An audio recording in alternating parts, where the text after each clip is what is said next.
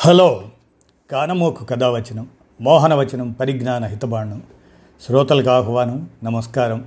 చదవదగునెవరు రాసిన తదుపరి చదివిన వెంటనే మరువక పలువురికి వినిపింపబూనిన అది ఏ పరిజ్ఞాన హితబాణమవు పో మహిళ మోహనవచనమై విరాజిల్లు.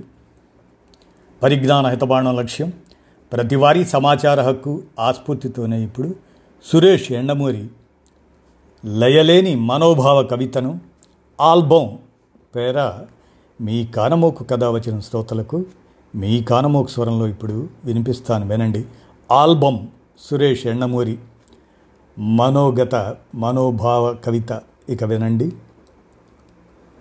ఆల్బం నిండు జీవితాలు క్లుప్తంగా దీర్ఘ చతురస్రాకారపు కాగితపు అట్టలపై రంగుల వెలుగుల మనుష్యుల రూపాలుగా ఈ లోకాన్ని వీడి వెళ్ళినవారు వేడలేక బతుకుతున్నవారు వీడకూడదని ఒట్టేసుకున్నవారు మనస్సులు గెలుచుకొని పోయినవారు మనుషులుగా లెక్కకు రానివారు మహారాజులుగా మనసులలో మిగిలిపోయినవారు నవ్వుతూ కొందరు నవ్విస్తూ కొందరు నవ్వలేక నవ్వుతున్న మరికొందరు తిప్పుతున్న ప్రతి పేజీలో నా వేళ్ళ కొసలకు ఆర్ద్రత తడిని అందిస్తూ పలుకరిస్తున్నారు.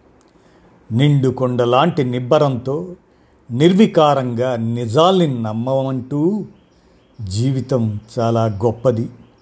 అమ్మా నాన్నల ప్రేమను అందమైన బాల్యాన్ని యవ్వనపు బిగువుని మధ్య వయస్సు మధనాన్ని వృద్ధాప్యపు వెతల్ని సంతోషాల్ని సంతోషాల్ని సంతాపాల్ని అన్నింటినీ అన్నింటినీ మోస్తుంది నిష్పక్షపాతంగా అచ్చం నా ఆల్బంలా.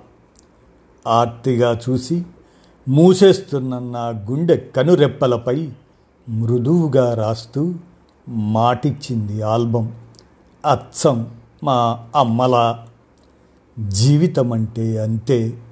నీ జీవితం జ్ఞాపకంగా మారే సమయానికి నిన్ను చేర్చుకోవడానికి నా ఒడిలో వెచ్చని చోటు ఉంచానులే నాన్న అంటూ ఇది ఆల్బం సురేష్ ఎండమూరి మనోభావ కవితను మీ కానమోకు కథ వచ్చిన శ్రోతలకు మీ కానమోకు స్వరంలో వినిపించాను. విన్నారుగా? ధన్యవాదాలు.